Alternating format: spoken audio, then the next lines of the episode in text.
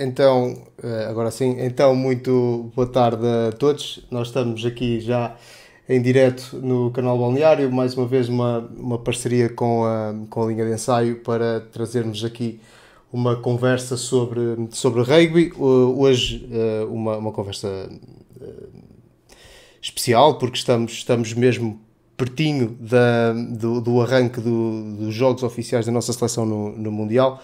Um, eu estou, como vai aparecer aí nos vossos ecrãs, estou hoje com o João Fradental, como é costume aqui no, nesta, nesta, neste espaço com a linha de ensaio, mas temos também uh, o Tomás Moraes, que foi o selecionador do, dos Lobos na última presença do, da nossa equipa no, no Mundial em 2007 e que hoje uh, aceitou o nosso convite. Aproveito, aproveito já para agradecer, uh, aceitou aqui o nosso convite para falarmos um bocadinho de de, de rugby dos Lobos, o que, o que nos trouxe até aqui e, e o que podemos esperar também do que, do que aí vem. Um, eu, vou, eu vou começar uh, por lançar a primeira pergunta que tinha aqui para, para, para o professor Tomás Moraes e que é precisamente uh, um, um repto para que faça uh, ou que faça uma pequena análise daquilo que foi o trajeto da seleção até, até este Mundial, que foi um, um, um, trajeto que teve um bocadinho de tudo, não é? Uh, a todos os níveis, quase. Antes de mais, agradecer eh, ao Sérgio, ao João, é para o vosso convite. Não só é, uma honra revê-los, como também poder partilhar este momento com, com os dois. Uh, o Mundial meteu-me outra vez uh, um pouco mais dentro da modalidade, tem estado realmente muito ausente e tem, tem estado agora mais atento e, e, e é bom vocês terem-me convidado e gosto imenso de, de falar sobre rugby. Uh, ao João, é bom rever um craque, não é? Pronto. Eu gostava mais de o ver lá dentro, gostava mais de o ver jogar no, no Mundial, mas pronto, isso, como sabemos... Uh, estão lá outros, estão lá outros e, e bons, e bons. Uh, muito bem, o trajeto, vamos lá ver uma coisa. Eu não acompanhei muito de perto o que a seleção tem vindo a fazer neste, nestes últimos anos.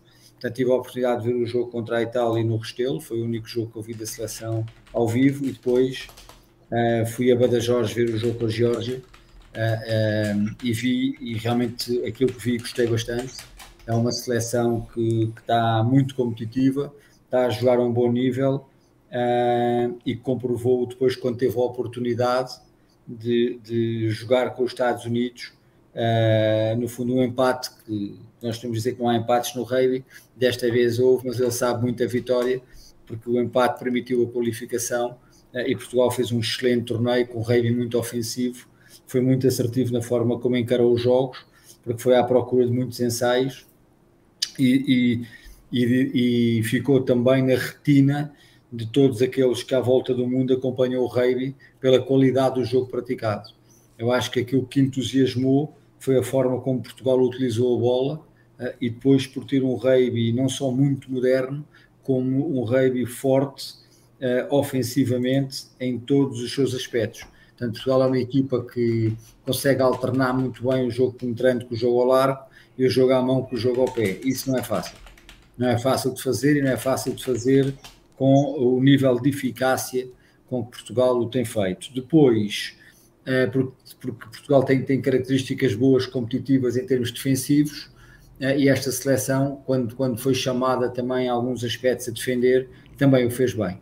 Não sendo talvez a sua particularidade maior, eh, está bem organizada, defende muitíssimo bem, tem boas placagens, apoia-se muito bem na defesa, consegue, consegue cobrir muito bem o portador da bola, sabe defender muito bem o offload, que é uma arma terrível hoje em dia, porque placar só não chega, uh, tem sido forte no jogo no chão, uh, tem evoluído muito nessa área e, e, e, percebi que nesta preparação para o Mundial foi feito um trabalho muito efetivo para o desenvolvimento dos jogadores, ainda mais nessa, nessa matéria.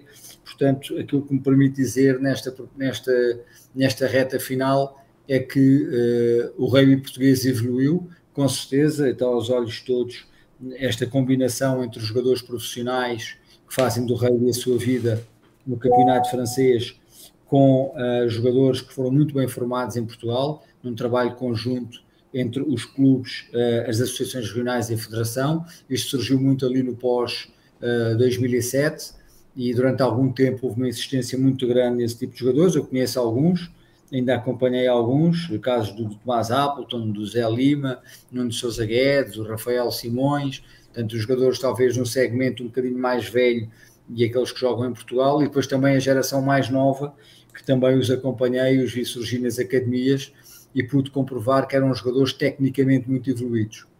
Pronto, em todos os seus níveis, jogadores que já tinham uma dimensão técnica eh, bastante boa e muito próxima do topo mundial. E isso verificou-se quando estes jogadores ganham dimensão atlética. Pronto. Uh, com a vinda de um selecionador como é a Patrice Lagisquet, um conhecedor, um, um grande jogador, um senhor do rugby a todos os níveis, que ainda por cima, beneficiando de, de ter como treinadores assistentes João Mirra e o Luís Pissarra, são altamente conhecedores e trabalham na prática, no dia a dia, um com as seleções nacionais, o outro com, com o Bolonenses, várias vezes campeão nacional com o Bolonenses. Portanto, ah, para mim foi uma combinação perfeita. Estavam reunidas as condições para Portugal voltar ao, ao, patamar mais alto do rugby mundial, que é jogar um campeonato do mundo. Pronto, e é, isso verificou-se. É assim que eu vejo é, e vejo também uma coisa que nós estávamos a precisar novamente, que é a euforia dos portugueses à volta da seleção por nós estarmos em França. E acho que isso é fundamental para a modalidade é altamente motivador para todos uh, e já saímos a ganhar só com isso. Ainda não entramos em campo e claramente já saímos a ganhar muito e foi muito importante para o rugby. Bom, alonguei-me um bocadinho, mas para responder ao Sérgio, uh, ah, um, para responder ao Sérgio, a pergunta do Sérgio também era uma pergunta ampla, porque isto é um período longo. Aquilo que eu posso dizer é que uh, vamos com certeza ter em campo uma seleção que nos vai orgulhar com muito rugby, muita qualidade, muita atitude e com a nossa alma. Uh, ok, eu vou só, antes de passar a bola ao, ao João, que vou, vai ser um passo com muitas deficiências, como aliás é normal uh, no meu estilo de jogo. Vou só dizer que esqueci-me no início de avisar. No chat do YouTube vocês podem deixar questões para, para o Tomás e também para o João, se for, se for o caso.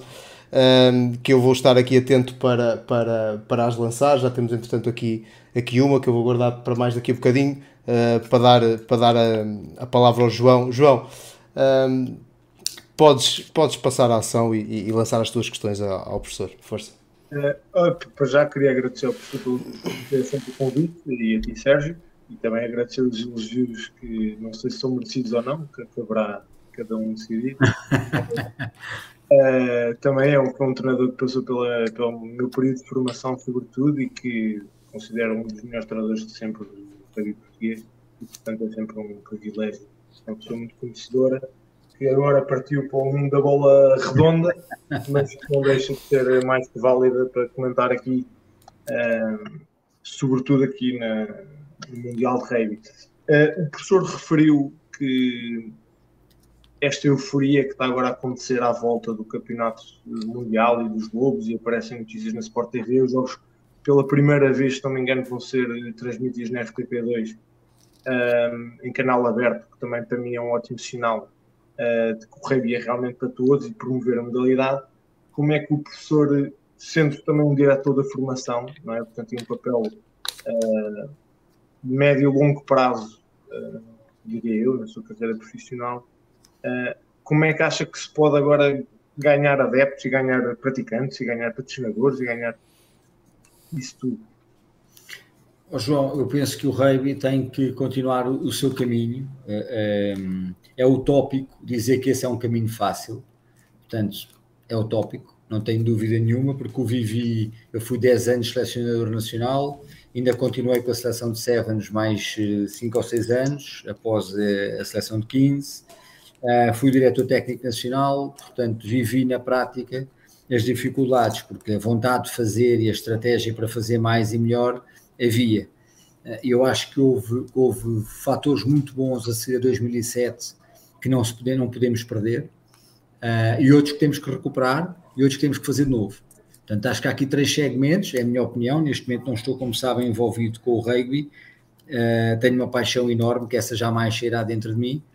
Uh, e de qualquer forma preocupa-me, não é? E, e preocupa-me. Não, não, realmente não falo com muitas pessoas sobre rugby hoje em dia, desloco muito pouco a um campo. Se calhar aquilo que eu vou dizer até posso, pode estar fora da realidade e eu estar a dizer alguma coisa que não, que não se aplica. Mas eu, eu, eu recordo-me que as academias que nós construímos, com, com, na altura com o apoio da Unicer, da Adidas, entre outros sponsors, a, a seguir ao, ao Mundial, se calhar foram algo invisíveis na maior parte das pessoas, mas foram fundamentais porque permitiu montá-lo no Porto, onde não havia muitos clubes, mas houve um clube que conseguiu trabalhar diretamente com ela uh, e com o responsável, que também era muito ligado ao clube, uh, e que nos deu esse trabalho, portanto, estava ligado à Associação Regional. Depois fizemos o mesmo em Coimbra, uh, no Sérgio Conceição, e depois fizemos o mesmo em Lisboa, no Jamor. E permitia-nos trabalhar regularmente de uma forma mais, mais intensa com os melhores talentos, ainda no âmbito formativo, até o âmbito sénior Portanto, podemos dizer que foi um bocado de espírito de clube, mas foi um espírito de clube que permitiu uh, elevar a qualidade técnica de muitos jogadores. Alguns que jogaram no circuito mundial Sevens com muito sucesso, João, tu és um caso desses, sabes do que eu estou a falar. Uh, passámos a cultura do trabalho físico, uh, o trabalho físico, as ciências do desporto por trás, não era um trabalho físico qualquer, era um trabalho físico sistematizado, organizado, monitorizado. Melhorámos as infraestruturas do rugby para o treino, Portanto, houve uma melhoria grande das instalações do Estádio Nacional, passámos a utilizar com maior regularidade o campo do Estádio Nacional, portanto, uh, e o mesmo se verificou com protocolos que fizemos em, Coimbra e no Porto, isso deu uma alavancagem na formativa grande. E a par disso, houve um trabalho muito efetivo em duas áreas, que foi o Nestum Rugby, foi claramente uma ferramenta fortíssima de divulgação do jogo, não era mais do que isso, era divulgar o jogo, não se pretendia trazer lá jogadores, pretendia-se, acima de tudo, que o jogo chegasse às escolas, aos professores, que é um jogo difícil. O rugby é um jogo muito difícil para um professor escolar e tinha que ser simplificado e uh, foi a forma que se encontrou para o fazer. E depois, uh, nesse mesmo sentido, não posso deixar de destacar e muito o papel que tiveram os diretores técnicos regionais, o professor Henrique Garcia, o professor Henrique Rocha, o professor Henrique Carvoeira, o professor Francisco Branco, portanto, o Francisco Branco, entre outros, um, naquilo que foi as seleções regionais começavam no sub-14 e depois iam até às seleções séniores. É, esse é um papel que tem que ser que, que, tem que ser cimentado. Ele com certeza que é bem feito atualmente, eu não sei, não faço ideia. Acredito que, que continue em prática, mas tem que ser cimentado. É aí que está o segredo do, do, do, da cultura de jogo que nós vimos Portugal praticar, porque não é isto não, não acontece num dia. Portugal joga assim desde sempre pode estar mais afinado, menos afinado, pode ter melhores executantes, menos, executantes de menor qualidade, e depois joga-se melhor ou joga-se pior. Mas a filosofia de jogo é nossa, aquela filosofia, quem joga rugby, eh, eu estou aqui com duas pessoas do rugby à minha frente, sabem que isso é uma coisa que está enraizada. Jogava-se assim desde o sub-14, as nossas seleções jovens tiveram muito sucesso na Europa, a par da Geórgia, portanto, e superiorizaram-se à Espanha, à Roménia, à Rússia largamente e ganharam outras boas seleções mundiais, exatamente pela dinâmica com que jogavam e pela forma como, como atacavam o rugby já muito moderno, eh, para não dizer altamente moderno. Isso para mim é a parte importante, é continuarmos a ser consistentes na formação de jogadores para o rugby português, para aumentar a qualidade do campeonato nacional e ao mesmo tempo formá-los para jogar ao mais alto nível Porquê? Porque com certeza que esta parceria feita e muito bem feita eh, com os clubes franceses, coisa que nós no passado não foi tanto a nossa estratégia, e é uma estratégia que vincadamente deu um resultado muito grande, que é esta presença no Mundial, mas às vezes nós vamos depender dos valores que estão em França e não podemos depender só disso. Temos que ter formação de jogadores para sair para a França, para a Inglaterra, para a Espanha, e Portugal sabe formar. Portugal tem pessoas muito conhecedoras, muito, muito muito bons formadores, muita paixão pelo jogo, isso é o mais importante, a paixão pelo jogo. Portanto, eu acho que isso é o mais importante, João, que, que, que, venha a acontecer depois. Vai haver barreiras, barreiras que nós não conseguimos retirar, são muito difíceis, que é a barreira das infraestruturas desportivas. Portugal é um país pequeno é, é, dominado pelo futebol, como sabem, é, o dia só tem 24 horas e praticamente as pessoas em Portugal só podem praticar desporto ao fim do dia, porque o sistema escolar não permite outra forma e porque também não há grande possibilidade de o fazer na escola ainda. Portanto, são muitas políticas que tinham que mudar para que isso acontecesse no curto prazo. Não vamos ser utópicos, dificilmente vão acontecer. Portanto, essa barreira das infraestruturas é claramente a mais preocupante na, na, na minha perspectiva de se resolver. E por último, tenho que dizê-lo porque já o dizia em 2007, Uh, e está a acontecer com esta seleção, que é uma seleção que mesmo os jogadores que não são profissionais, que não têm retribuição financeira, treinam e têm mentalidade profissional. E, e isso é muito importante. E com o rugby 100% amador, a nossa consistência e estabilidade, que é aquilo que eu acho que faz falta ao rugby português, são estes dois pilares, consistência e estabilidade, nós podemos sempre oscilar entre a presença no Mundial ou não porque vamos ter sempre competição muito forte com a Roménia, que atravessa uma crise profunda, basta ver. A seleção romena apresentou pouco ou nenhuma qualidade no Mundial, portanto, é uma seleção que não evoluiu, é uma seleção que decresceu bastante em relação a 2007, não, é, não tem a mesma qualidade na seleção de 2007. Eh, e depois, porque vamos competir sempre com uma Geórgia que já subiu estes patamares todos que falamos, e vamos competir sempre com uma, com uma equipa espanhola, com uma seleção espanhola, onde o rugby está neste momento em franco desenvolvimento, tem muitos clubes, muitos jogadores, tem muito mais profissionalismo que, que tem o rugby português. Nós somos é melhores que eles no rugby, ponto final. Pronto, e temos mostrado ao longo da história, nomeadamente da história dos últimos 20 anos, onde isso é frequente acontecer, as nossas vitórias perante o rugby espanhol. Uh, quer dizer que nós temos todas as armas fundamentais, temos uma uh, limitadora que é as infraestruturas, e depois uh, uh, temos que criar condições para que os jogadores possam dedicar mais tempo ao rugby. Porque o regime treinar duas, três vezes por semana para o alto rendimento, eu, eu não acredito que seja, que seja possível conseguir resultados de eleição com esse sistema. Claro. Oh, oh, João, desculpa, desculpa cortar-te, uh, pá, assim até de uma forma um bocado abrupta, mas tem, temos aqui uma pergunta que não foi a primeira, mas eu vou meter primeiro, eh, que é de João Figueiras e que vai liga um bocadinho ao penúltimo ponto que, que o professor Tomás Moraes falou, que tem a ver com a questão da profissionalização. Eh, ele pergunta: como é que devíamos profissionalizar o desporto no país? Devíamos investir nos lusitanos ou criar meios para pôr jovens em França? Qual é que é a melhor alternativa? Eu, eu, eu, eu penso que os lusitanos, que no fundo é a continuidade de um projeto que já tem muitos anos, uh, é um pilar fundamental para essa personalização.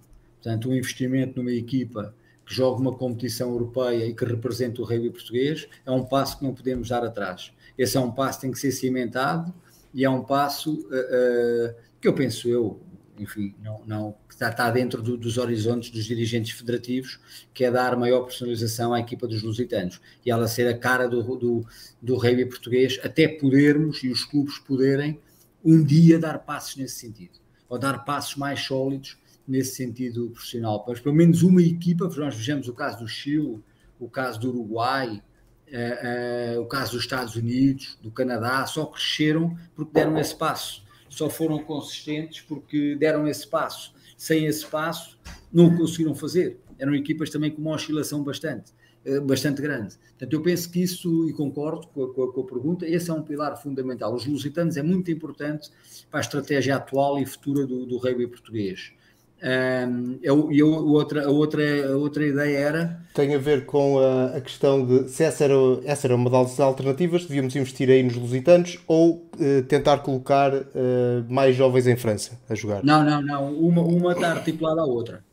Pronto, uhum. Eh, o, o, colocar jovens em França ou, ou, em campeonatos mais competitivos, pode ser em Inglaterra, na Irlanda, no País de Gales, em, em, equipas competitivas que possam estar num patamar acima das nossas, uh, em idades ainda jovens, é, é, muito importante. É muito importante também, depende deles, não é? da qualidade deles, eles quererem ou não, isso, houve muito essa possibilidade com muitos jogadores que não aceitaram e outros, felizmente, esta geração mais nova foi mais aberta a aceitar esses convites por exemplo, outras gerações anteriores que preocuparam-se muito também, e bem, com as suas carreiras pessoais e profissionais e familiares e, e não aceitaram esse tipo de convites. Agora, o, o jogador português tem qualidade, com dimensão atlética associada para jogar em qualquer lado.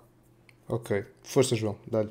Uh, não, uh, ótimo, Sérgio, obrigado pelas respostas. Eu ia agora começar a encaminhar as minhas perguntas na direção da outra pergunta que temos aqui do Nuno, uhum. que é o ser humano tem esta coisa inerente que é a comparação.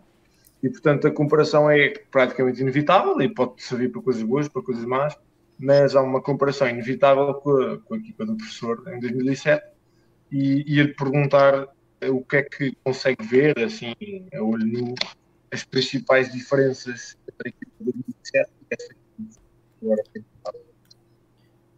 eu, eu, eu, as diferenças passam exatamente pela, pela disponibilidade de trabalho e de condições que esta equipa teve, que 2007 não teve.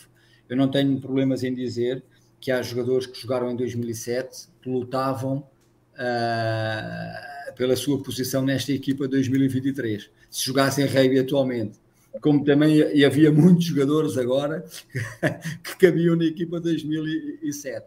Portanto, isso nós às vezes queremos, queremos uh, a comparar situações que dificilmente até são comparáveis. Eu tenho muita dificuldade em comparar, eu vou um bocadinho mais agarrar-me, João, à evolução.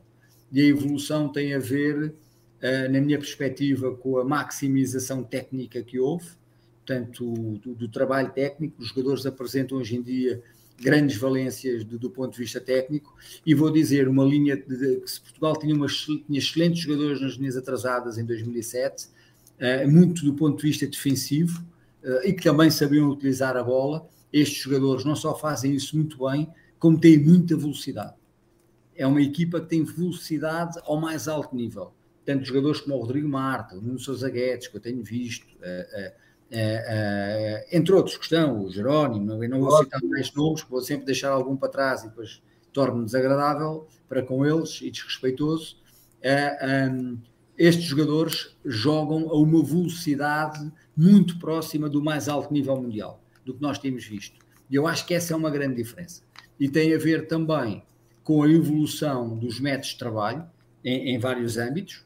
Portanto, e hoje em dia Portugal trabalha com, na altura, eh, nós tínhamos muitos bons treinadores à volta da seleção, mas hoje em dia há outras áreas que estão a intervir com muita qualidade, na área física, na área nutricional, e nota-se na dimensão atlética dos jogadores nós temos uma seleção mais alta que era a seleção de 2007 e com mais opções posicionais. Isso é muito importante. Em 2007 havia jogadores que praticamente não competiam pela posição para chegar à seleção. Uh, e agora não, agora os jogadores competem porque há muitas opções e muitos jogadores que podiam estar neste momento no Campeonato do Mundo e não estiveram, eh, e que tinham, tinham mais valias para lá estar. Eu acho que isso demonstra a evolução e demonstra que o rugby português tem vindo a subir uh, uh, ao longo deste tempo e hoje em dia tem um conjunto de, de, de jogadores, uh, não só a jogar num campeonato competitivo mais alto, que era o 2007, ou seja, dos 30 jogadores no Mundial, 28 jogavam no campeonato português, sem hipótese de jogar ligas europeias, né? portanto não participávamos em nenhuma competição europeia, fazíamos praticamente cinco jogos internacionais por ano ah, e agora tudo isso mudou, não é? Portugal faz muitos jogos internacionais, joga na Liga Europeia, portanto houve toda uma evolução que era aquilo que se pretendia na altura e que hoje em dia se está a verificar e, e, e muito bem uh, uh, para aquilo que, que, era a vontade e a necessidade e aquilo que o rugby português precisava. Então, então professor, diga-me uma coisa. Se agora voltássemos atrás em 2007, antes do jogo contra a Escócia, e que se eu pudesse escolher um jogador desta equipa para, para meter na equipa 2007? Quem, quem que escolheu? Os outros 37 vão ficar zangados comigo, não é? Pronto. E, nós, sabemos, e nós sabemos que no rugby uh, uh, escolher um, um, jogador é difícil. Mas reparemos, eu não posso deixar de, de, de realçar uh, aquilo que para mim é um jogador genuíno à portuguesa, que é muito o, o, o Rodrigo Marta. Pronto, é um jogador que realmente, uh, uh, para mim, é um jogador de, de, de, primeira divisão francesa. Pronto, sem dúvida nenhuma, ele consegue jogar com qualquer adversário uh, e consegue explanar o seu rei em qualquer jogo. Pronto, eu acho que isso, e é muito consistente, não é por nada que ele tem esta quantidade toda de ensaios marcados, e é um jogador que joga em mais que uma posição e que realmente mexe com a equipa. Agora, também estou a ser muito injusto, para, para outros jogadores. Eu, por exemplo, vou ser sincero, o Nuno Sousa Guedes começou muito a jogar ainda comigo e com o Pedro Neto no circuito mundial. Eu nunca pensei que o Nuno chegasse a esta maturidade de jogo e a esta qualidade de jogo. Portanto, o Nuno tem-me vindo a surpreender de, de, de, de, ano para ano, de época para época, e vai-me com certeza surpreender neste Mundial e vai dizer a pô, prof, cala-te, tu devias era ter falado em mim em primeiro lugar. Pronto, e era isso que eu queria que o Nuno fizesse. Depois, Há aqui outros jogadores, o Samuel Marques, não é? o Samuel Marques veio dar uma estrutura e Portugal tinha grandes médios de formação em 2007, Luís Pissarra, Zé Pinto, entre outros, uh, tinha muito bons jogadores nessa posição e, e, e, o Samuel é um jogador que tem uma experiência, tem uma qualidade, uma visão de jogo, um sentido de liderança que, que veio dar muitos, um upgrade muito grande à seleção nacional. Depois, reparemos, toda a primeira linha que joga em França, não é? Muito experiente, muita melé, habituados a todos os fins de semana a jogarem um nível difícil, com muita adversidade, Uh, uh, e depois a altura da equipa. Os avançados hoje em dia são avançados muito altos, cinco opções de alinhamento, pelo menos, não é? Pode-se usar os cinco em, em, combinações, coisa que Portugal em 2007 não poderia fazer. Uh, uh, e pronto, e dou um exemplo claro: nós no jogo com a Roménia, uh, o, o, jogador que poderia entrar para jogar na segunda linha, que estava no, no, no, na equipa, que foi para jogo, por, por lesões do Marcelo, na altura do Lourenço, Rebelo Andrade não pôde estar no Mundial, era o Salvador Palha. Portanto, isso demonstra que havia claramente um déficit de, em algumas posições. Isso não há hoje em dia. E mais que citar um jogador, é dizer que Portugal tem excelentes jogadores e mais do que um em todas as posições. Isso é que eu gostava de deixar claro e isso é que faz com o espírito que está à volta desta uma grande seleção. Uh, partilho do, do seu.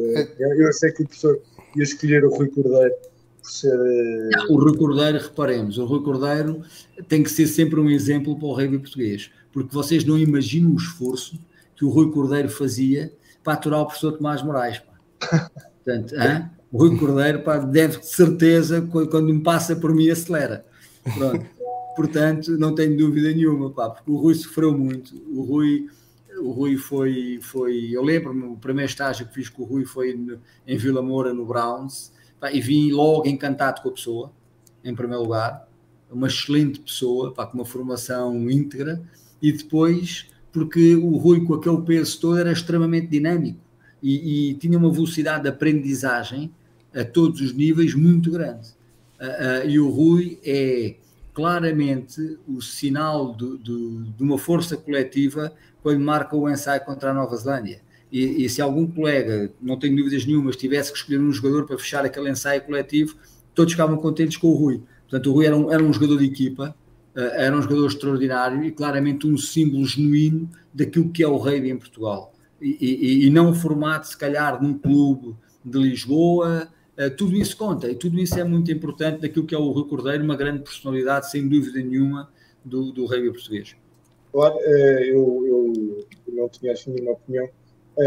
E, e, por exemplo, temos o Luís, o Luís Pissarro, que era o de formação, a par do Zé Pinto, foi ao Mundial 2007, temos o Samuel Marques, que eu acho que hoje em dia foi realmente aquilo que fez a diferença uh, no, no, modo de coordenar os avançados os três quartos e dar realmente ali uma base de muita coisa, uma consistência também aos papéis.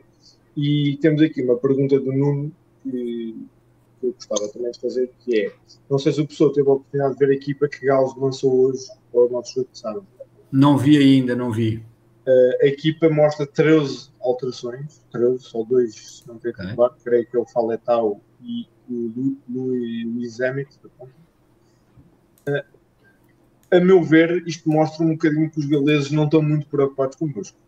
E eu acho que aqui em Portugal se vive uma perigosa, mas boa ansiedade e expectativa daquilo que nós podemos fazer no sábado, apesar de serem amigas de patamares completamente diferentes, eu acho que, desde que não entra na cabeça dos jogadores, acho que é possível sonharmos. Partilha desta opinião? Acha que tem demasiado ambicioso?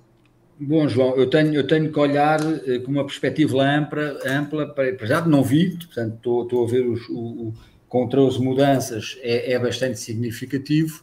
Agora, uh, reparemos, se o rei bigalês, com toda, a tu, com toda a sua responsabilidade, tradição, capacidade competitiva, e sendo uma equipa do top 10 mundial, agora até mais baixo e está a atravessar, a atravessar uma crise de qualidade, mesmo com esses 13, Gales não está a jogar bem, não jogou, não jogou na minha opinião, jogou com muita vontade, com muita atitude e a, querer uma vitória por meio ponto contra as Fiji.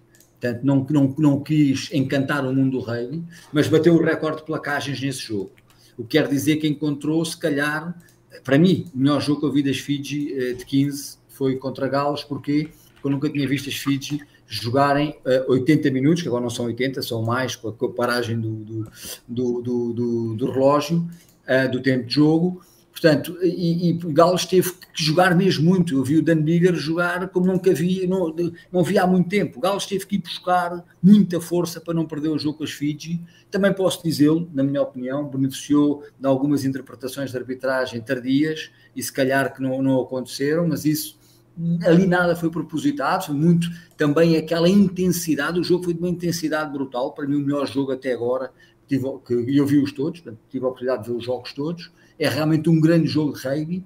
Uh, e se Gales muda 13 jogadores, é porque Gales confia no, no, nos 33 jogadores que tem uh, no Campeonato do Mundo. Portanto, tem um leque de opções que lhe permite fazer isso.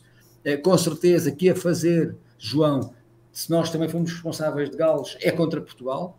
É a equipa que eles podem realmente rodar e podem mexer os jogadores porque ir a um campeonato do mundo, ter pretensões, chegar a uns quartos de final e umas meias finais, que tem que ser as pretensões de Gales, tem que ser o objetivo de Gales, e não mexer nos jogadores todos, não fazer jogar os jogadores todos é algo perigoso. Porque apesar de estarem a jogar semana a semana, há sempre desgaste, o Mundial tem sempre um desgaste acrescido, uh, portanto eu acho natural que Gales o tivesse feito, não acredito que seja desrespeito por Portugal, e, e porquê? Porque hoje em dia a análise de jogo chega-nos à velocidade que vocês conhecem. Nós vemos tudo, sabemos tudo, os detalhes todos, temos os dados todos, vemos os vídeos todos. Portanto, eles com certeza perceberam que Portugal vai ser uma equipa que não lhes vai facilitar a vida. Portugal não tem nada a perder, joga muito bom rugby, tem muito bons jogadores e tem uma coisa boa, é que neste momento, e isso é muito importante que haja no desporto, toda a estrutura, tem transmitido cá para fora, que acredita que pode chocar o mundo, pronto, e que pode fazer uma coisa que, que, que é impensável em 99% das pessoas no mundo sem ser os portugueses. E eu acho que é nesse 1% que nós temos que nos agarrar, e é 1%, temos que ir lá para dentro, como somos todos loucos, fazer essa força. Agora cá está, se Portugal eh, conseguir surpreender Gales, mesmo com esta mudança de 13 jogadores, pá, não deixa de ser uma coisa absolutamente sensacional. Claro, claro, e acho que todos os portugueses tem que, tem que um noção dos patamares, ou seja, mesmo da equipa B, digamos assim, ou uma equipa C mesmo de Gales, a nossa superior. Em termos teóricos à nossa, é, tem um bocadinho a esperar que as estrelas se unam e que o Madeira faça 30 placagens, o Nicolás faça outros 30, e o Samuel Marques acerta todos os pontapés, e o resto faça o trabalho deles. E, e, e, o próprio Chile contra o Japão, embora o Japão não, não para mim não, não, não está ao nível de Gales ainda. Uh, e não é um Japão no, no, no, máximo potencial, pelo menos contra as Fiji, não, contra as Fiji, contra o Chile não foi, uh, mas o Chile deixou-nos aqui uh, claramente uma sensação que podia ter feito mais, é a sensação que nós temos a ver aquele jogo, podia ter feito mais pontos e um resultado mais curto, mas o que é certo é que em alguns períodos, quando o Japão pôs a intensidade máxima no jogo, depressa encontrou soluções e arranjou espaços e Chile mostrou-nos também aquilo que muitas vezes acontece quando estas equipas como Portugal, etc., jogam contra estas históricas do, do, do rugby internacional, que é a disciplina. Pronto, e a disciplina aqui paga-se muito caro, porque às vezes nós ao queremos defender, e o Tomás hoje, ontem, numa entrevista, disse uma coisa que eu gostei muito de ler, que foi o controle emocional. Portugal é hoje em dia uma equipa com um controle emocional muito maior do que Tomás se lembra em, em outras seleções eh, anteriores em que participou. Isso para mim é um, claramente um ponto muito forte. Gostei, talvez a coisa mais significativa para mim daquilo que tenho lido, e eu acho que isso vai ser fundamental num jogo como este. É, é, é a forma como nós possamos fazer as 30 placagens de madeira, que eu acredito que ele faça, uh, sem problema nenhum. Ainda, vai, ainda há de fazer umas, umas fintas de passe e sair uma, verticalmente aos postos para marcar uns ensaios, mas mais do que isso é coletivamente Portugal conseguir fazer esse tipo de, de, de jogo que nós tanto gostamos, defensivo, para agá-los e ao mesmo tempo manter uma disciplina. Isso, isso vai ser um ponto fundamental. Tá, ainda por cima, uh, nós temos, e o professor sabe que fazer melhor que eu, uh, que nós temos um ponto fraco, que também não estou a dar novidade a ninguém, que é nomeadamente as fases estáticas e ali o muro, Portanto, cada falta, portanto, podemos estar aqui a olhar para 7 pontos, 3 pontos. Pois. E, portanto, 5 mais 7 mais 3. Depois o jogo pode tornar-se, para não falar dos amarelos. Uh, e, portanto, e, portanto, o Patrício que também referiu, e acho que todos os jogadores têm noção disso, que não podemos fazer nenhuma falta. É, é irrealista, naturalmente. mas acho que é muito mais penalizador na teoria para nós fazer uma falta para Gales, neste caso. E ia-lhe perguntar aqui uma coisa, professor, que é, se o professor, o professor teve a oportunidade de ouvir aqui uma música que saiu, que é dos memes do Cabé, uma página do Instagram, está, está aí, pronto, é apoio ao rei português e faz umas coisas engraçadas para promover também a descontração. Não sei se o professor teve a oportunidade não, de. Não, não, não faço ideia. Eu, eu recomendo-lhe ouvir, eh, não, não, não porque não porque a música seja uma qualidade artística brilhante, mas está muito bem conseguida. Acho que em Portugal uh, às vezes somos demasiado sérios com nós próprios. E, enfim, é, se tiver a oportunidade, eu posso me enviar. Muito bem, agora, agora, agradeço. Diz-me o que é que acha. Uh, é uma música na desportiva, é um bocado no espírito daquele do Euro 2004 da Galp. Ok. É, vale a pena. Ótimo, uh, ótimo. Uh, o que é que eu lhe ia dizer aqui? Se o professor, se o professor agora entrasse aqui no balneário, o Patrício de que a coisa não estava, estava ali, as pessoas estavam a ficar nervosas, os jogadores, o que é que o professor lhes dizia no balneário? Oh, João, sabes que a coisa mais difícil que nós temos é entrar num balneário nos quais não estamos enquadrados, não é? Pronto. Claro, claro. E eu, eu, eu com certeza que teria muita dificuldade Epá, se calhar porque não conseguia ter aquele controle emocional que o Tomás fala e começava a chorar, não é? Porque pronto, epá, ia, ia ver os lobos à minha frente num balneário, coisa que, que é um sentimento muito especial e do qual tenho muitas saudades mesmo. Mas acima de tudo, aquilo que eu dizia à seleção é que uh, vamos lá ver uma coisa, nós já saímos a ganhar, com certeza, mas esta seleção vai deixar uma imagem epá, que, lhes vai, que lhes vai dar o sentimento de, de missão concluída e muito superada. Portanto, é só isso que eu tenho. O Mundial é uma longa maratona, portanto, não, não vai ser o jogo com galos. Nós vamos ter oportunidades mesmo de ganhar jogos, nomeadamente com uma seleção a quem já ganhámos e está perto de nós, na verdade, por muito que dissermos, uh, e que não gosta de jogar contra Portugal, que é a Geórgia. A Geórgia, se tivesse que escolher, preferia a Roménia, ou o Chile, ou a Namíbia, ou, ou, ou, outra seleção desse género, ou seja, no fundo, mais do Tier 2 a, a, a jogar com eles do que propriamente Portugal. Não tenho dúvida nenhuma do que estou a dizer. Uh, sei das nossas que já lhes causámos, porque nós temos uma coisa muito boa que poucas seleções têm. Nós temos um conjunto de jogadores em qualquer posição muito inteligente. E por isso nós conseguimos muitas vezes fazer das, das das fraquezas, forças muito grandes que os outros não estão à espera. E eu acho que isso é a palavra que, que, que, me ocorre neste, neste momento se entrasse um balneário desses, porque entrava de certeza porque me enganava na porta, portanto não tinha outra hipótese lá entrar, e a coisa que eu lhes dizia é obrigado, e somos todos lobos, estamos com vocês, a cada ação que vocês tiverem no Mundial. E, pá, e aconteça o que acontecer, nós estamos já muito orgulhosos e vamos ficar mais ainda. Bem mais, melhor. Não sei se Sérgio, se tens alguma coisa que queiras perguntar. Tenho, uh, tenho. Uh, tenho. Vai, lá ver, vai lá ver algum dos jogos? Eu vou, eu vou ver o jogo com o País de Gales. Ah, vai já agora. Eu vou, não, já não consigo ir mais, pá, por motivos profissionais já não consigo. Uh, lá um balneário. Mas, mas, depois, se, se efetivamente chegarmos aos quartos de final, pá, e vou ter que reorganizar a minha vida porque vou ter que lá estar. Ah, eu vou, eu vou ver Portugal às meias. Às meias. Se assim for, João, ficamos lá para e vemos os jogos todos até à final. É, gosto, estou a gostar de vos ouvir assim a falar. É, isto é, é o rei é isto. É eu queria, queria aproveitar. Eh, tenho aqui algumas coisas para perguntar, mas é, são, são, acho que são rápidas. Uma vai um bocado de encontro, de encontro a isto que vocês estão a discutir de quartos finais, meios finais e, e mesmo Geórgia, que acabou de, de falar. Uh, olhando olhando para, o, para os adversários uh, de Portugal, um, professor, quais são as, as expectativas em termos de, de, resultados? Nós já sabemos que em termos exibicionais já falou de tudo e mais alguma coisa, mas em termos de, de, de expectativas, o que é que o, o adepto português pode, um, de uma forma razoável, esperar um, dos Lobos neste Campeonato do Mundo?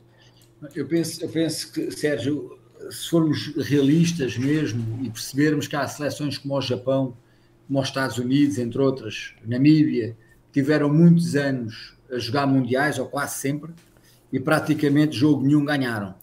Pronto, vejamos quanto tempo teve o Japão a jogar mundiais, a ser competitivo e a fazer jogos que, que, que o mundo gostava de ver e que depois, na verdade, o resultado acabava por, por, ser um bocadinho mais, um bocadinho menos. Portanto, isso tem que estar claro, uh, tem que estar claro em todos nós. Temos que ser realistas nesse aspecto, o que não quer dizer que haja expectativas muito elevadas e que haja ambições muito grandes. Eu diria que Portugal não vai defrontar o melhor país de Gales, portanto, isso não vai defrontar para mim nenhum favorito a ser campeão do mundo. Uh, vai defrontar uma Austrália que já vimos uh, não atravessa também o seu melhor momento e o jogo com a Geórgia uh, acaba por ser a Geórgia faz uma má primeira parte, ao contrário daquilo que se, que se previa, a Geórgia está mal no jogo na primeira parte. nos seus pontos fortes, a Geórgia não teve ao seu mais alto nível, não se superou, para mim, em nenhum momento do jogo, e a Geórgia acaba por perder por 15 pontos, ou 18, ou 19 de diferença, salvo erro, o que demonstra que fez um jogo competitivo e equilibrado. Eu acho que Portugal pode ter exatamente o mesmo tipo de postura uh, perante uh, estes dois tipos de adversários, Austrália e País de Gales. E pode também, na minha perspectiva, pode acontecer, porque isto são palpites que nós estamos a dar, não é? Uhum. O, desporto depois trata da ação e tudo muda, nós não sabemos a condição, o que acontece, mas nós também sabemos que há seleções que têm tardes más e tudo corre mal e tudo sai mal. Vejamos a última bola. Se me perguntasse a mim se as Fiji, com aquele jogador, na última bola de jogo, deixava cair uma bola dentro dos 22, eu dizia que não. Porque a minha experiência contra as Fiji a vida toda, em Sevens e nos jogos de 15 que fizemos, é que eles nesses momentos têm umas mãos de ouro e não falham. Portanto, o desporto é isto e há coisas que nós não podemos prever. Mas por certo que resultados competitivos, marcar ensaios, não é? Portugal marcasse, por exemplo, um ponto de bónus ofensivo a um destes países, era uma vitória extraordinária, sensacional, uma coisa de sonho. Portanto, acho que, que é, é, como eu digo, é começar o jogo e o jogo passa. Uhum. E se fizermos as coisas bem feitas, às vezes o que acontece no final do jogo é uma surpresa. Agora, volto a dizer, uh, apesar destas seleções não, terem, não estarem bem, estamos a falar da Austrália e do País de Gales. Pronto, e não nos podemos esquecer disso. E não podemos perder esse respeito uh, uh, porque estamos a falar de duas potências que habitualmente no Mundial ou saem na final, a Austrália já venceu, ou saem na final, ou saem nas meias finais, ou em um Mundial muito mal saem na, na, nos quartos de final. Agora na fase de grupos, nem, nem, me recordo se isso já aconteceu. Portanto, não me recordo, mas penso que não. Uh, e depois temos umas Ilhas Fiji, que eu acho que foram a surpresa da competição até agora. Eh, eh, porque têm grandes jogadores, sabíamos, mas porque vimos uma equipa, que é raro ver nas Fiji. Vimos uma equipa, vimos uma equipa que, que eles têm muito pouco. Quando, as Fiji, geralmente, quando se apanham a perder, abandonam o jogo. Ou por indisciplina, ou por desconcentração, ou por desfoco, uma coisa estranha. E desta vez vimos o contrário, vimos uma equipa muito coesa, que foi capaz de dar a volta ao jogo por completo, foi capaz de exercer enorme pressão sobre o país de Gales, uh, e empurrar o país de Gales às cordas, mas que é uma seleção que nós não sabemos o que é que vai acontecer até o último jogo. Isso, vamos supor que essa seleção perde os três jogos. Toda aquela força mental que vimos contra o país de Gales perde-se como também se for uma seleção que por acaso vence a Austrália, vai ser muito complicada contra nós. Portanto, estamos a fazer previsões até ao final, é muito difícil. E depois, para mim, o jogo com a Geórgia, apesar daquilo que vimos em Badajoz e da superioridade final da Geórgia nos últimos 30 minutos, uh, eu penso que a Geórgia, vou-me agarrar mais à primeira parte desse jogo, eu penso que a Geórgia poderá ser sempre um jogo 50-50. Portanto, e aí sim, aí, aí penso que poderá ser o jogo uh, que Portugal poderá ambicionar mais e poderá, entre aspas, uh, uh, ter ali uma responsabilidade maior de poder tentar uma vitória. A vitória que tanto se fala, a vitória que a estrutura federativa tanto fala e a equipa técnica e os jogadores tanto ambicionam e nós todos, poderá acontecer mais aí. Muito sinceramente, se acontecer num outro jogo, poderá acontecer e, e, e nós sabemos, seria uma surpresa enorme. Uh, agora, o jogo com as Fiji, vamos depender de como é que as Fiji estão no dia 8 de outubro, falta muito até lá. Uhum. Uh, antes de passar, temos aqui mais uma pergunta do Nuno, mas antes de passar essa pergunta, tenho aqui uma ainda antes a ver com a nossa, com a nossa seleção.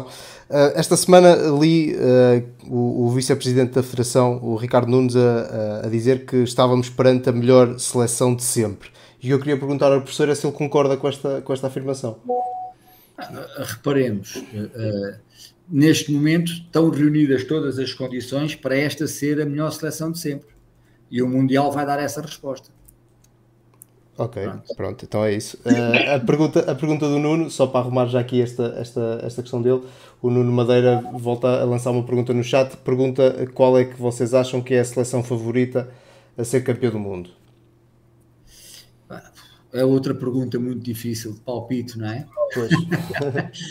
o que é que eu vejo? Uh, uh, não sei se o João tem, tem depois a mesma ideia que eu ou não, mas eu vejo um pouco. Há quatro seleções que partem numa linha da frente, uh, que é a Irlanda, a França, a Nova Zelândia e a África do Sul.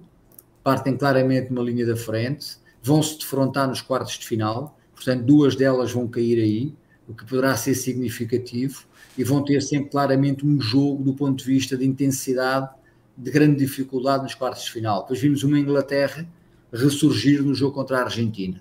Pronto, vimos, vimos uma equipa fazer um jogo esplêndido e a equipa, na verdade, não foi a Argentina que jogou mal, foram os 14 jogadores ingleses em campo que minimizaram a Argentina. São coisas diferentes. Eles cortaram todas as hipóteses da Argentina fazer o que é que, quer que quisesse. Portanto, isso tem mérito dos ingleses, uh, e não foi ali uma Argentina que, que, fez aquilo porque quis, foi porque a Inglaterra não deixou. E por isso mesmo a Inglaterra, do outro lado, pode ganhar forças e pode crescer durante o Mundial uh, e pode chegar às meias finais, com uma palavra a dizer também, porque a Inglaterra tem lá dentro, apesar de estar a jogar muito mal há muito tempo, eu, eu próprio vi em Twickenham este ano uh, o jogo França-Inglaterra, portanto, eu nunca pensei ver um jogo com uma margem tão grande na minha vida em Twickenham com a França a ganhar, cá está, são as surpresas que nós vamos assistindo no desporto, por isso dizer que eu acho que o vencedor vai sair destes quatro e a apostar num desta vez, e porque gostava muito que houvesse um novo campeão do mundo, que não mantivéssemos a tradição, gostava muito que em primeiro lugar a França ou a Irlanda vencessem o campeonato do mundo, e é nestas duas que eu aposto, 50-50. Ok, João. Olha, eu, eu acho que a França e a África do Sul partem à frente. E digo que a França tem a vantagem caseira e acho que tem a volta da equipa um ambiente extraordinário e por ser em casa, por ter o melhor jogador do mundo atualmente, ter uma equipa fabulosa. Uh, acho que isto tudo pode cair por água abaixo, que se vão encontrar nos quartos de final. Portanto, uh, um jogo França-Irlanda ou França-África do Sul será sempre um jogo 50-50 e, portanto, poderá sempre cair. Eu acho que a África do Sul com o poderio que tem nos avançados, eu não estou a ver ninguém. Posto que não há cartões encarnados e outros controvérsias à volta, eu não estou a ver ninguém a parar aquele bomb squad, como chamam os uh, dos sul-africanos. Uh, acho que a Inglaterra, estranhamente, uh, pode ter uma palavra a dizer, mas é só mesmo porque o calendário é muito facilitador.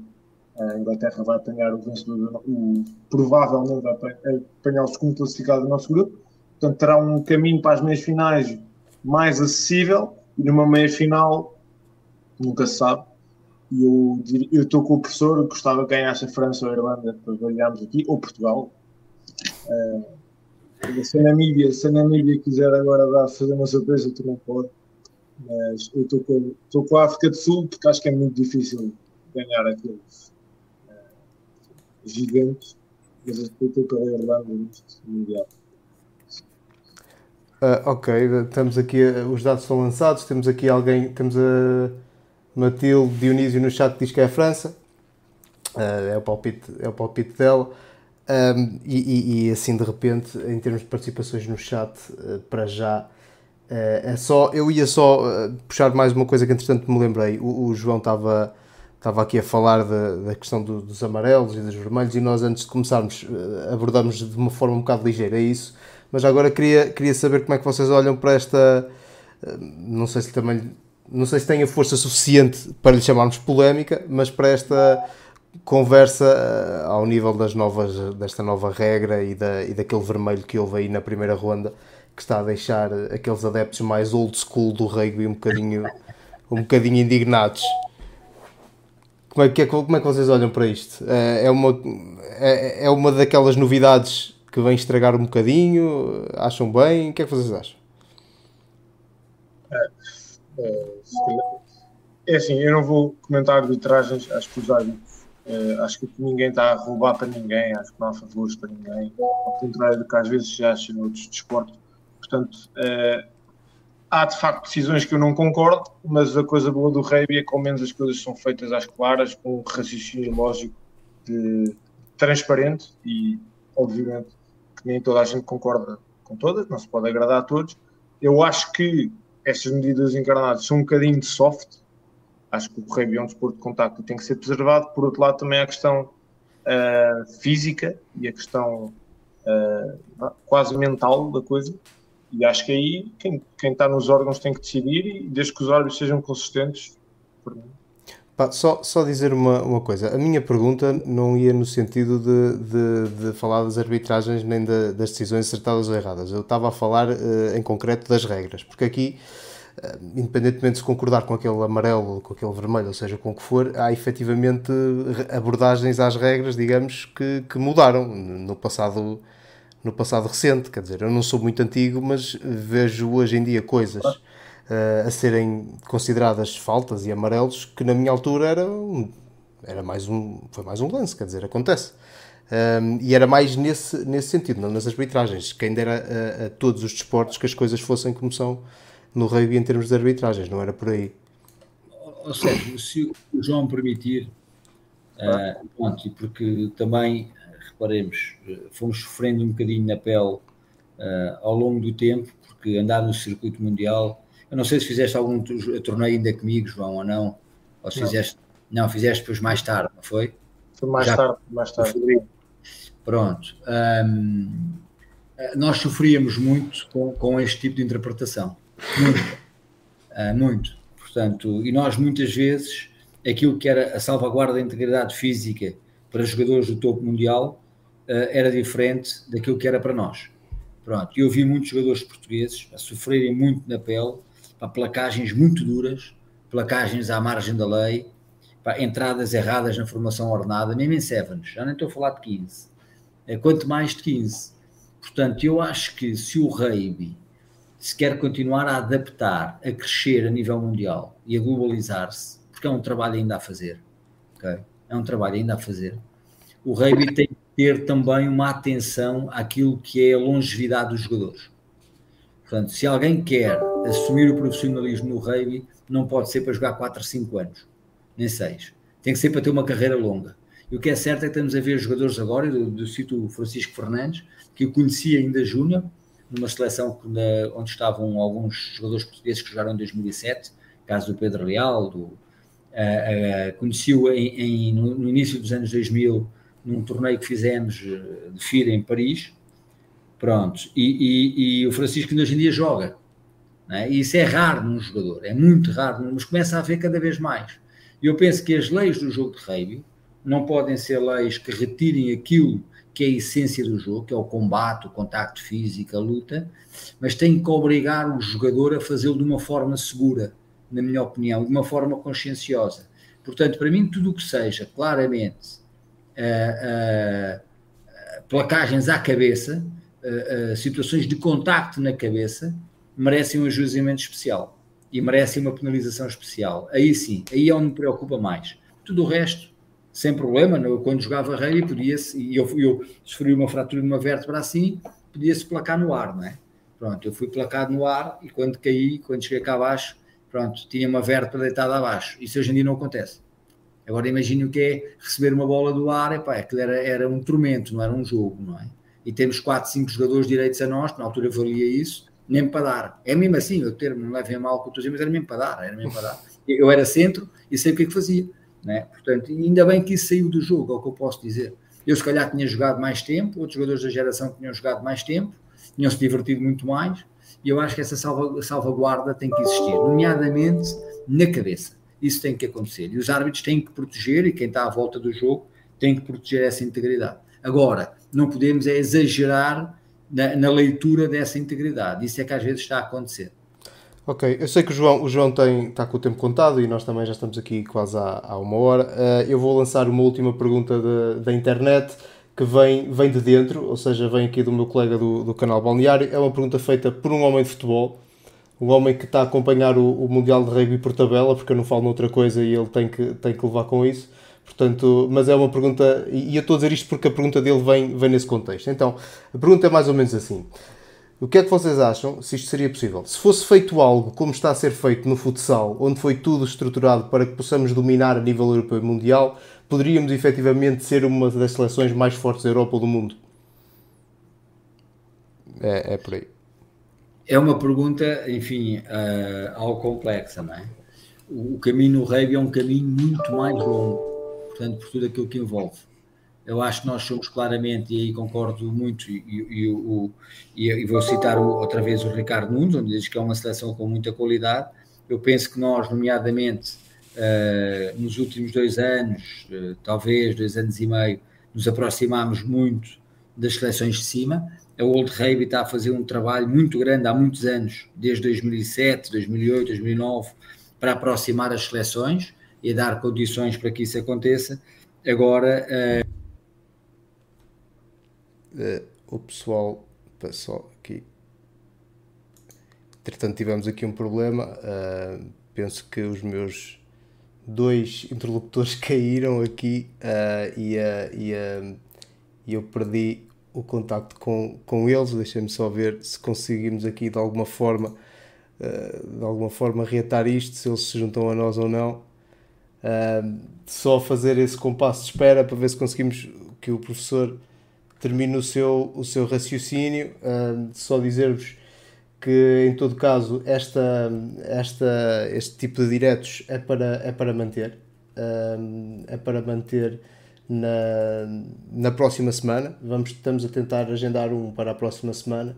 Nesse sentido, um, quem nos costuma acompanhar aqui no canal Balneário, mais particularmente, sabe que todos os meses nós temos um podcast uh, dedicado ao, ao rugby, um, que, que é o, o Chute aos Postes, em que todos os meses uh, temos um convidado diferente. Uh, normalmente em agosto não temos, regressamos em setembro. Este mês, como temos esta cobertura do Mundial, excepcionalmente não, não, haverá, não haverá chute aos postos um, e, e, tentaremos para a semana uh, regressar com mais uma antevisão de mais um jogo de Portugal uh, para, para, para falarmos um, com alguém ligado, ligado ao rugby sobre, sobre essa situação. Um, nós tínhamos ainda aqui a expectativa de voltar a ter connosco o professor Tomás uh, Moraes e o João.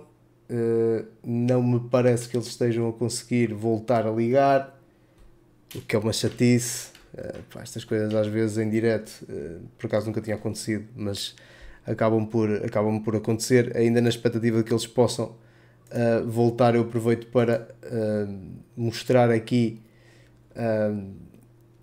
o, os jogos que Portugal tem. Portanto, como sabem, uh, estreamos este sábado com, uh, com o País de Gales, como já falou aqui o, quer o professor Tomás Moraes, quer o, o João, já olharam com alguma com alguma uh, com algum cuidado para essa para essa partida e até já mencionaram o, o 15 do País de Gales, que eu aproveito para voltar a, a, mostrar, a mostrar aqui na, na tela, como mostrei enquanto eles falavam.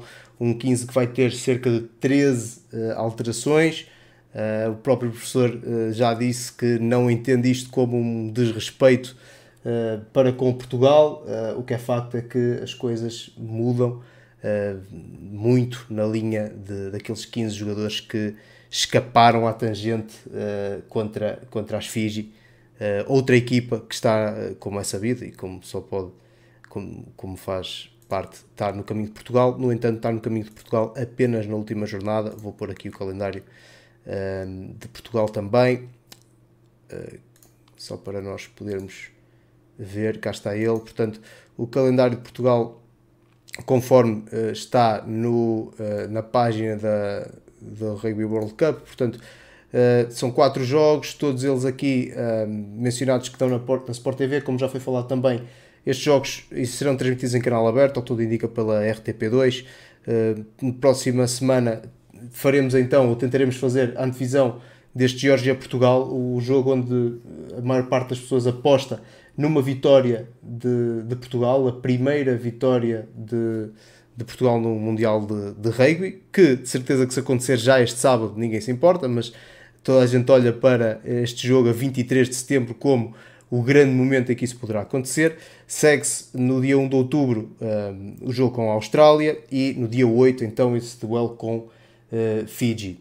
Uh, infelizmente não estamos a conseguir uh, o regresso do professor uh, Tomás Moraes e, e, e, do João, não sei o que é que se terá passado aqui a nível técnico porque eu continuo na sala de conversação e eles os dois saíram, alguma coisa se terá passado mas eventualmente teremos que terminar por aqui sem.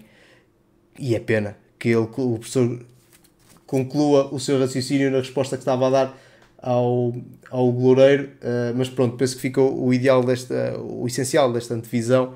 Uh, Resta-me agradecer a toda a gente, uh, a toda a gente que nos acompanhou, a toda a gente que eventualmente consiga ver depois este, este vídeo não em direto, mas em, em, em diferido, e que, e que os nossos lobos estejam, estejam à altura daquilo que são capazes nos próximos embates, nomeadamente no próximo sábado, e nós, entretanto, voltaremos, não só para olhar para esse jogo uh, contra, contra Gales, mas também para olhar para o próximo, entretanto, como já falei aqui, com, com a Geórgia.